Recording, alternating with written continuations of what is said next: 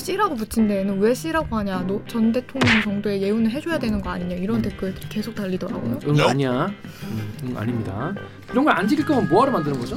평생 그럼 뭐 대통령은 뭐 무슨 죄를 저지르더라도 평생 전 대통령이라고 붙여주라고 법을 바꾸든가 그럼 되잖아요.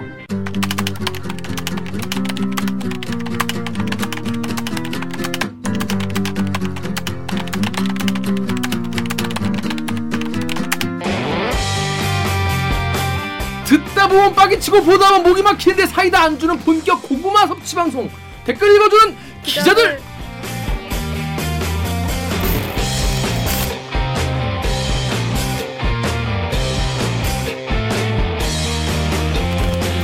싫어하냐? 실화냐?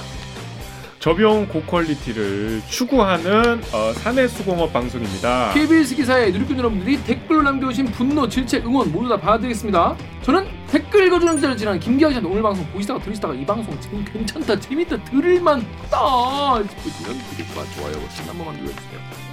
자기 네. 소개해 주시죠. 정 기자부터. 우킹 정현욱입니다. 지난주에 잘 지냈습니까? 아, 어떤 게 어울리나요?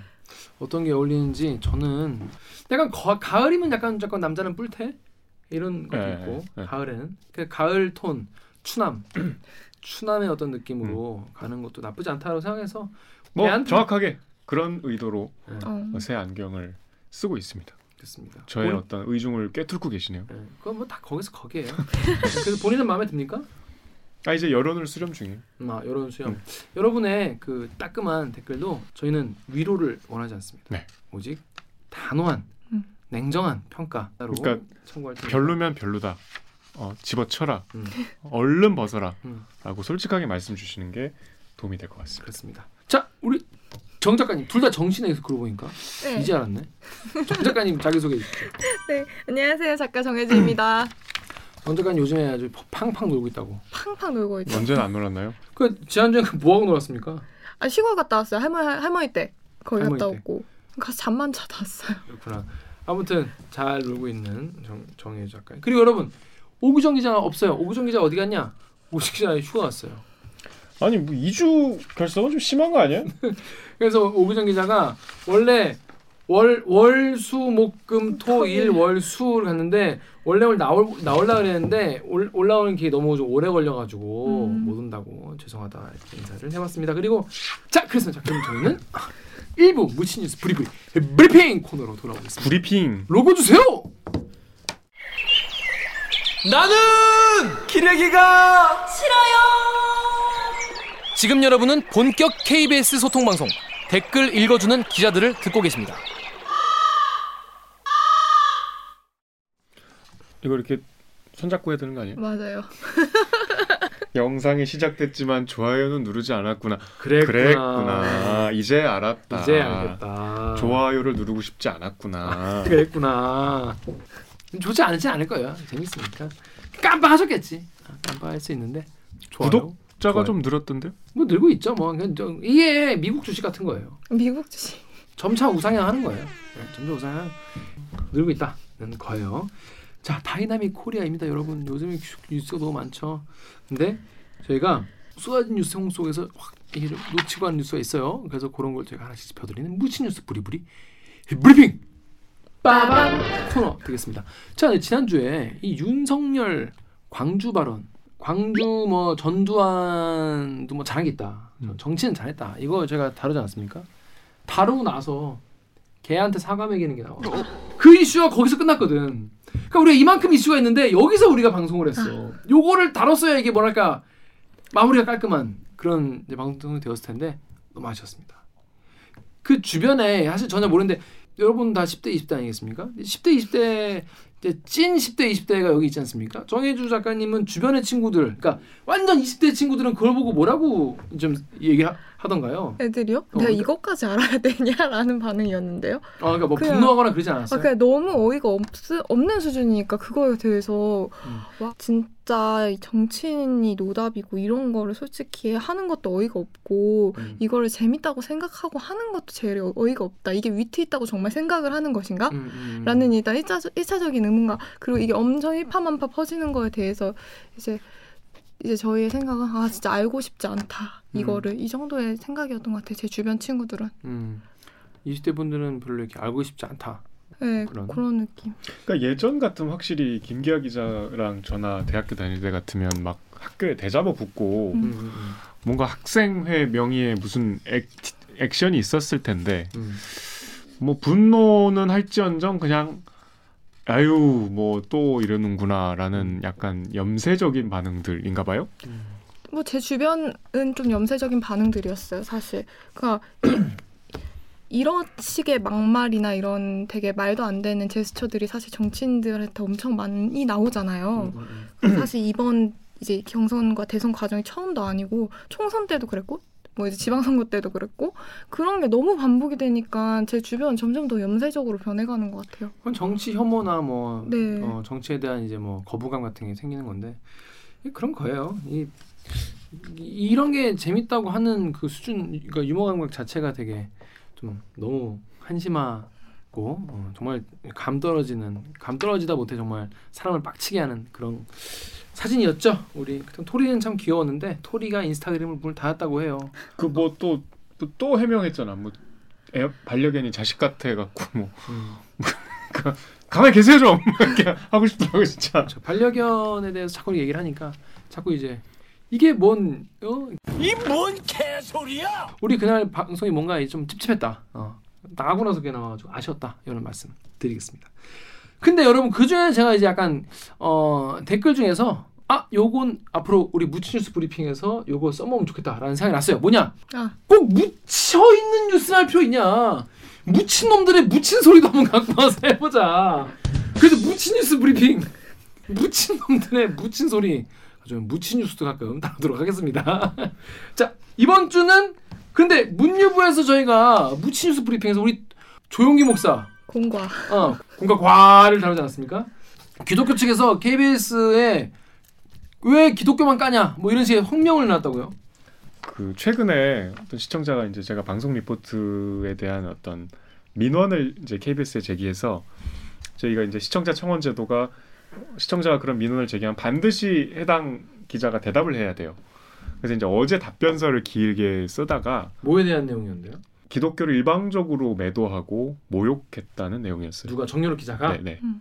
그래서 이제 답변서를 쓰다가 찾아보다가 알았어요. 크리스찬 투데이가 이제 그 기독교 교회 분들이 목소리를 좀 대변하는 기관지 같은 매체인데 여기서 이제 그 보도 직후에 기사를 냈더라고요. 공영방송 보도, KBS 보도 직후에 제 보도 직후 어떤 보도요?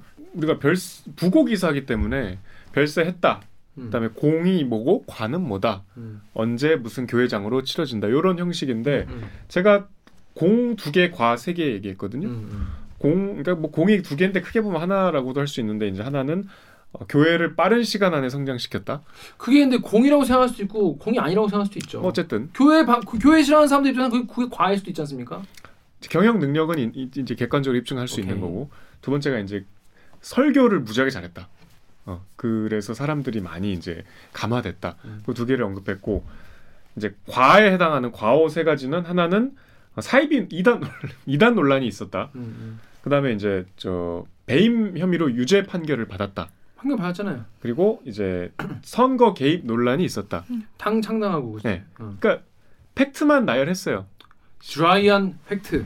근데 이제 제가 버린 팩트도 있죠. 사실 마음 먹으면 이제 과가 뭐한 10개도 있을 수 있고 음. 그러니까 거꾸로 공도 뭐한 10개 있을 수 있죠. 근데 이제 그걸 다 쓸 수 없잖아요. 그렇죠. 방송 리포트는 특히 제한된 시간 안에 제작을 해야 되기 때문에 그러니까 그건 기자가 공과의 선별을 하는데 저는 그래서 비교적 입증된 거 그러니까 제 가치 판단이 아니라 유죄 판결 받으셨거든요. 2017년에. 그리고 논란이 있는 건 맞잖아요. 음. 그 사이비 그거는 저 이단 논란은 그 한교연이란 단체에서 기자회견도 했어요. 음. 그러니까 논란이 맞잖아요. 음. 그래서 이제 그런 해명서를 해명을 이제 뭐 길게 썼는데 그 크리스찬 투데이라는 이제 기관지에서 일종의 기관지 성격의 매체에서 우리 공영방송 KBS가 기독교에 대한 비난에 집착했다는 이제 보도를 했더라고요. 집착까지 했다고요? 예. 음. 그래서 이제 뭐 집착하는 거 제일 싫어. 이게 이제 뭐 쭉 이제 제가 한 리포트를 비판하는데 마지막에 이제 꼭 그럴 수 있다. 그러니까 언론은 비판할 수 있다. 음. 이게 이제 그 wording이에요. 그렇지만 그것도 때와 장소를 가리지 않고 난사하는 모습이 될 때 공감대를 잃게 될 것이고 지금 KBS라면 그런 유혹 가운데 깊이 빠져 있음에 스스로 헤아리기 어려울 것이다. 되게 약간 좀 목사님 말씀 같죠. 그리고 이제 편파 방송이 아니라 뭐 진정으로 국민을 위하는 국민의 방송이 되라. 덕담이네요. 아니에요. 앞에 되게 험한 말 많아요. 과과과. 그래서 참 이게 이런 비평이 오히려 더 정치적이고 주관적이고 의도를 깊게 깔고 있기 때문에 참 논란의 인물인 건 맞는 것 같아 조영기 목사가 이 객관적인 보도라는 게 얼마나 허구인지를 절감했어요. 음. 어 이게 저는 균- 기계적으로 리포트를 했는데 이것도 이제 어느 한쪽에서 보면은 부족하거나 편파적으로 보이는 거 아니에요. 음. 제가 여러 통로로 느끼기에는 고인에 대한 평가가 좀 비판적인 부분이 많았는데 음. 그럼에도 불구하고 어, 이 리포트 자체가 굉장히 그분들이 보기에 부족할 만큼 공과를 그냥 똑같이 다뤘는데도 이렇게 뭐 고인을 모독했다는 표현까지 나올 정도면 어떠한 사람을 기리고 평가할 때 기사로서 누구나 뭐 이렇게 수긍할 만한 기사를 쓰는 거는 사실상 불가능하구나. 아니, 그건 스포츠 경기 결과 말고는 그런 건 쓸 수가 없죠. 쓸 수가 없고 본인이 조영기 목사를 되게 좋아하는데 욕하는 거 1만 나와도 싫겠지. 그거 뭐 어떻게 해요? 거기까지 맞춰. 거기까지 어떻게 맞춰줘? 그러니까 이제 이건 조영기 목사니까 비교적 그냥 뭐 우리가 그렇구나 넘어갈 수 있는데 음. 이제 우리가 보통 이런 논란은 정치권 보도에서 많이 이제 회자가 되잖아요. 이 용어 자체가 음. 한번 좀 생각해 보면 좋겠어요. 그래서 저 같은 경우에 이건희 목 이건희 음, 이건희 전 회장이 돌아가셔가지고 나는 공과 관한 관한 것도 아니야. 내가 또 얘기하죠. 여러분 지겨우시겠지만 공 리포트가 있고 과 리포트가 있다니까요. 근데 과 리포트를 내가 했다고. 나보고 왜 넌 욕만 하냐? 고인을 모독하고 욕되게 하는. 욕되게 하는 것만 하냐? 오늘도 그런 댓글 되게 많았어요. 오늘도 오늘 오늘도. 아이템에서도 이제 그럼 오늘 우리가 얘기를 괜히 하는 게 아닌데 오늘 다룰 어. 아이템이 그거라서 그런 거예요. 아시죠? 썸네일 보고 다 오셨잖아요. 자 그래가지고 이 지난화에 이런 부고 리포트를 한 우리 정연욱 기자나 저나 이런 뭐 어떤 트러블, 애로사항 이런 게 있다는 거예요. 자 그런데 오늘 다룰 내용도 부고 내용입니다. 자 그러면 어떤 내용인지 우리 정연욱 기자 준비했죠?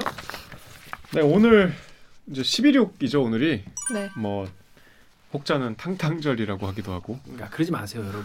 이게 저는 약간 아무리 그래도 탕탕절이라고 하는 탕탕절 뭔지 모르시는 분 계실 거예요. 이게 뭐냐면 박정희가 총 탕탕 맞아 죽었다는 거예요. 그래서 이 제규어 우리 김재규 장군이 제규어 장군이 이제 박정희 당시 대통령을 이제 총사 죽였다고 해서 탕탕절이라고 하는데 근데 저는 이제 그 11.6에 각별한 개인적인 관심이 있어서 음, 많은 자료도 읽어보고 왜냐하면 그 당시에 그 11.6 현장의 상황 사건 전개들이 그냥 개인적으로 되게 궁금하고 너무 좀 납득이 안 되는 순간들이 많았거든요. 뭐 김기하 기자는 아시겠지만 그 당시에 이제 김재규 중앙정보부장이 술자리에서 그러니까 그 당시에는 지금 우리가 서촌으로 불리는 청와대 앞에 그 카페 많은 그 주택가 골목이 청와대에서만 그러니까 안기부 국가정보원에서 관- 관리하는 안가들이 많았어요. 그래서 대통령이 이제 이 하루는 이 안가에서 술 마시고 하루는 저 안가에서 마시고 그래서 이제 그날은 좀 규모가 큰 연회였대요. 그래서 이제 박정희 대통령과 차지철 경호실장과 김계원 비서실장과 이제 김재규 중앙정보부장이 이렇게 술을 마시다가 이유는 뭐 지금까지 정확하게 밝혀지지 않았지만 김재규 중앙 중앙정보부장이 갑자기 이제 밖에 나가서 총을 들고 와서 차지철 이제 실장부터 쏘고 그다음에 이제 박정희 대통령을 쏘고 다시 나가서 총을 바꿔 들고 와서 차지철 쏘고 쏘고 그러고 나서 바로 옆방에 있던 육군 참모총장을 차에 태우고 가는데 자기가 있던 중앙정보부로 가지 않고 육군본부로 가잖아요. 돌아갔어요.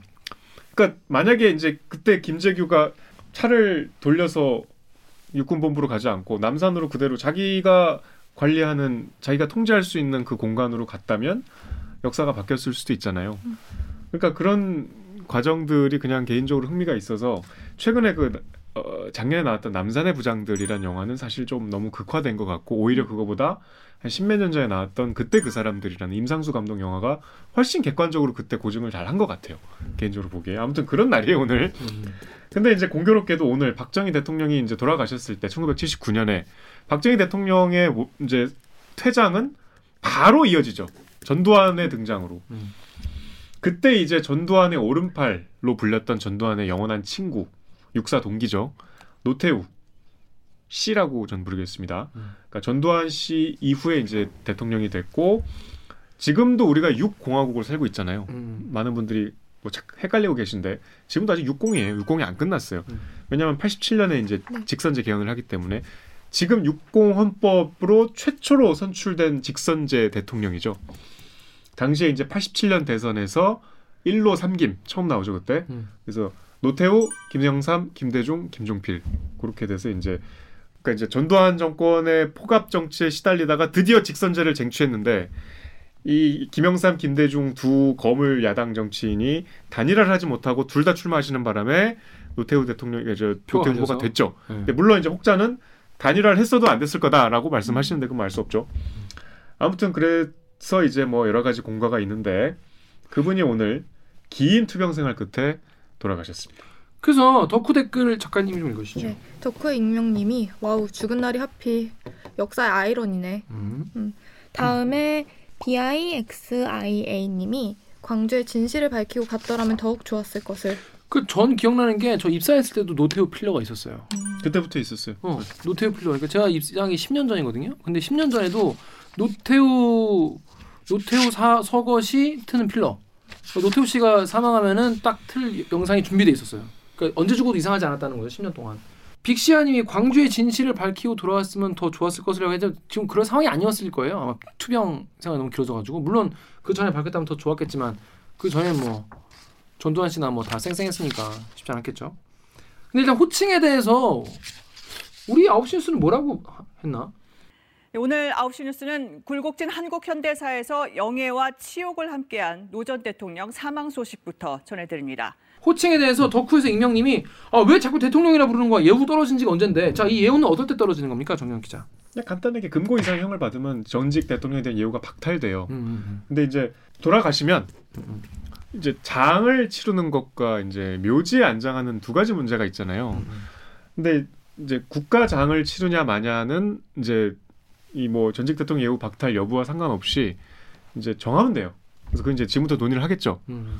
근데 이제 국립묘지 안장 여부는 아마 좀 어려울 것 같아요. 여러 가지 음. 정황상.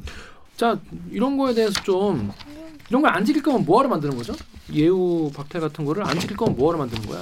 이게 언론에서 저 노태우 전 대통령 자꾸 이렇게 붙여주는 게 지지자분들이 하시는 자꾸 뭐라 하시니까 서운해하고 그러시니까 이제 언론사 입장에서는 그 그거 뭐 말 몇개 음. 붙이는 것 때문에 괜히 또 어? 언론사로 또 항의 전화 오고 막 그런 거 귀찮게 막, 막 표하니까 그냥 뭐 그렇게 하는 거 아니겠습니까? 근데 실제로 댓글을 봤는데 음. 이제 전 대통령이라고 붙인 데에는 왜 전 대통령이라고 하냐 씨라고 해야지라는 댓글들이 있었고 또 씨라고 붙인 데에는 왜 씨라고 하냐 노, 전 대통령 정도의 예우는 해줘야 되는 거 아니냐 이런 음. 댓글들이 계속 달리더라고요. 음, 응 아니야. 음, 응 아닙니다.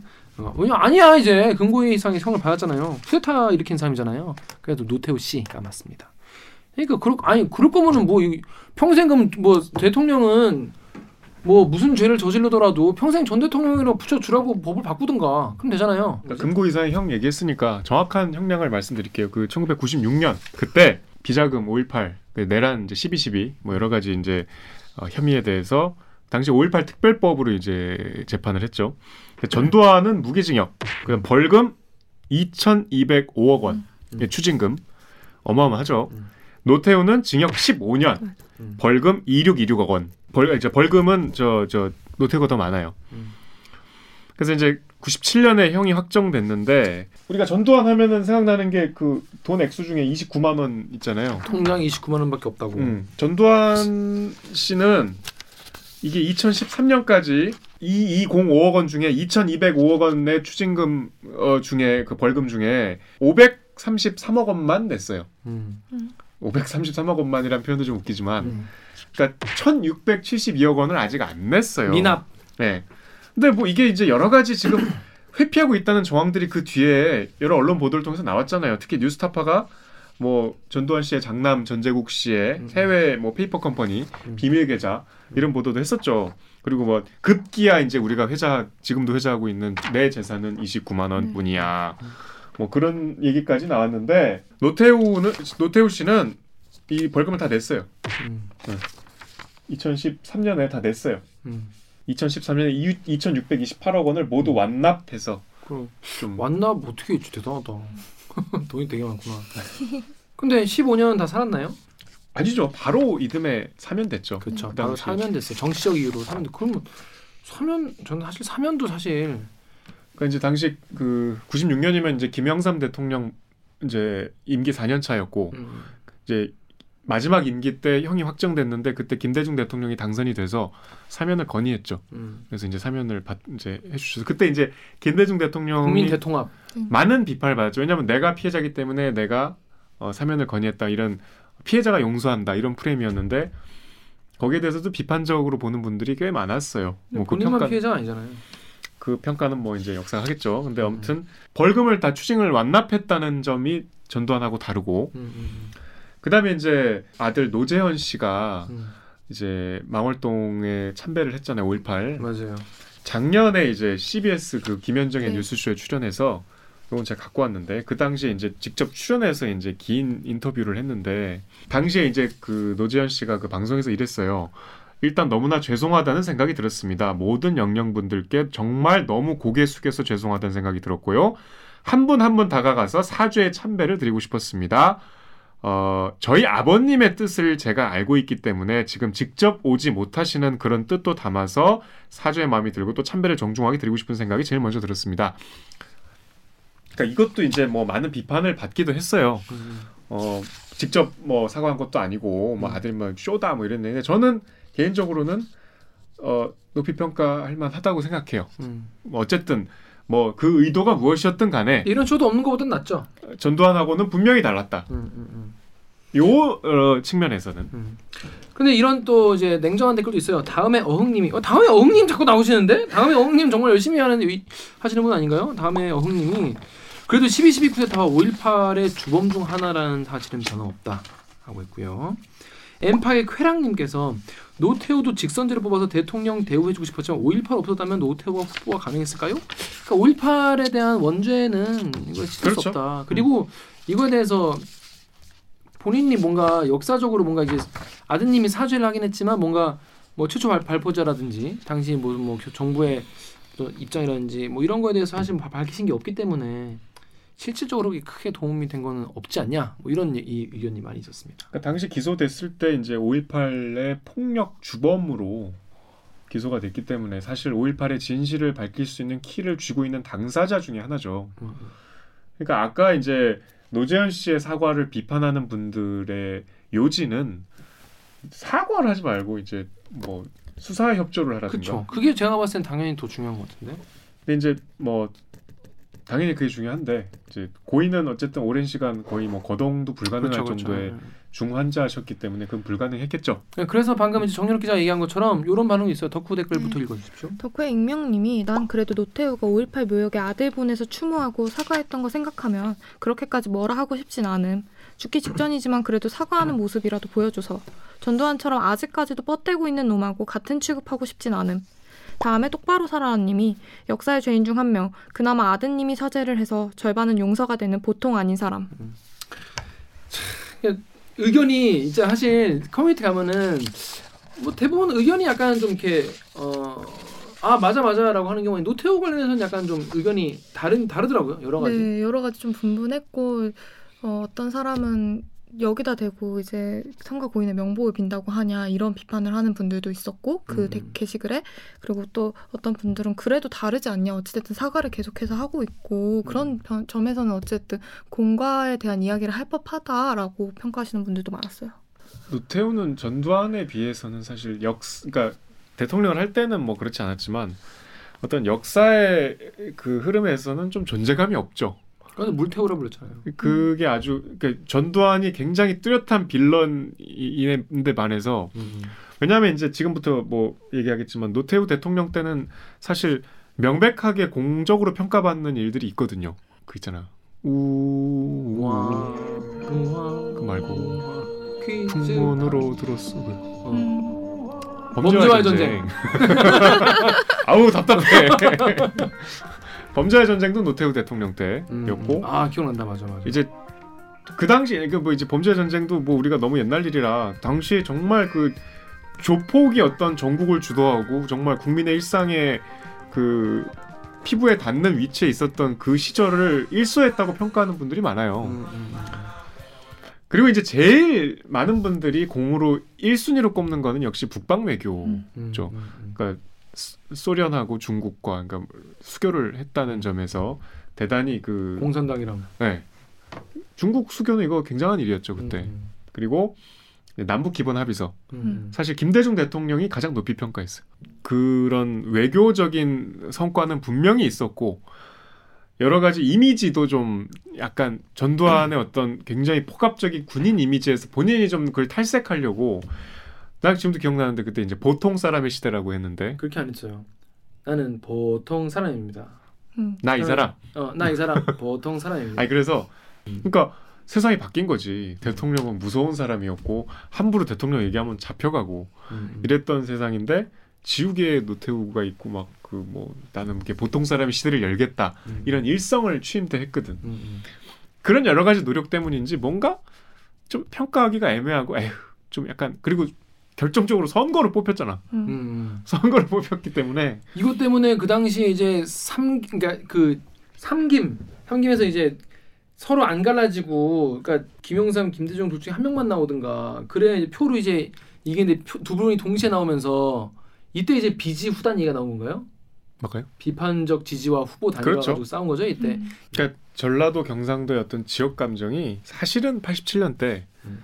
그 양김의 단일화 실패로 사실 아주 극단적으로 골이 깊어졌다고 음. 얘기들을 많이 해요. 왜냐하면 이제 김대중은 전라도 지지 기반이 강했고 김영삼은 이제 경남 쪽 지지 기반이 강했는데 서로의 이제 이 민주화를 이 민주화의 공을 다시 우리 손으로 군사 정권에 넘겨준 이 과오가 니네 책임이다. 음. 라고 얘기하면서 이제 서로 이렇게 극단적으로 분열되고 그러니까 이게 사실은 우리 정치사가 그렇게 흘러가고 어, 선거에 의해서 그렇게 구성이 됐잖아요.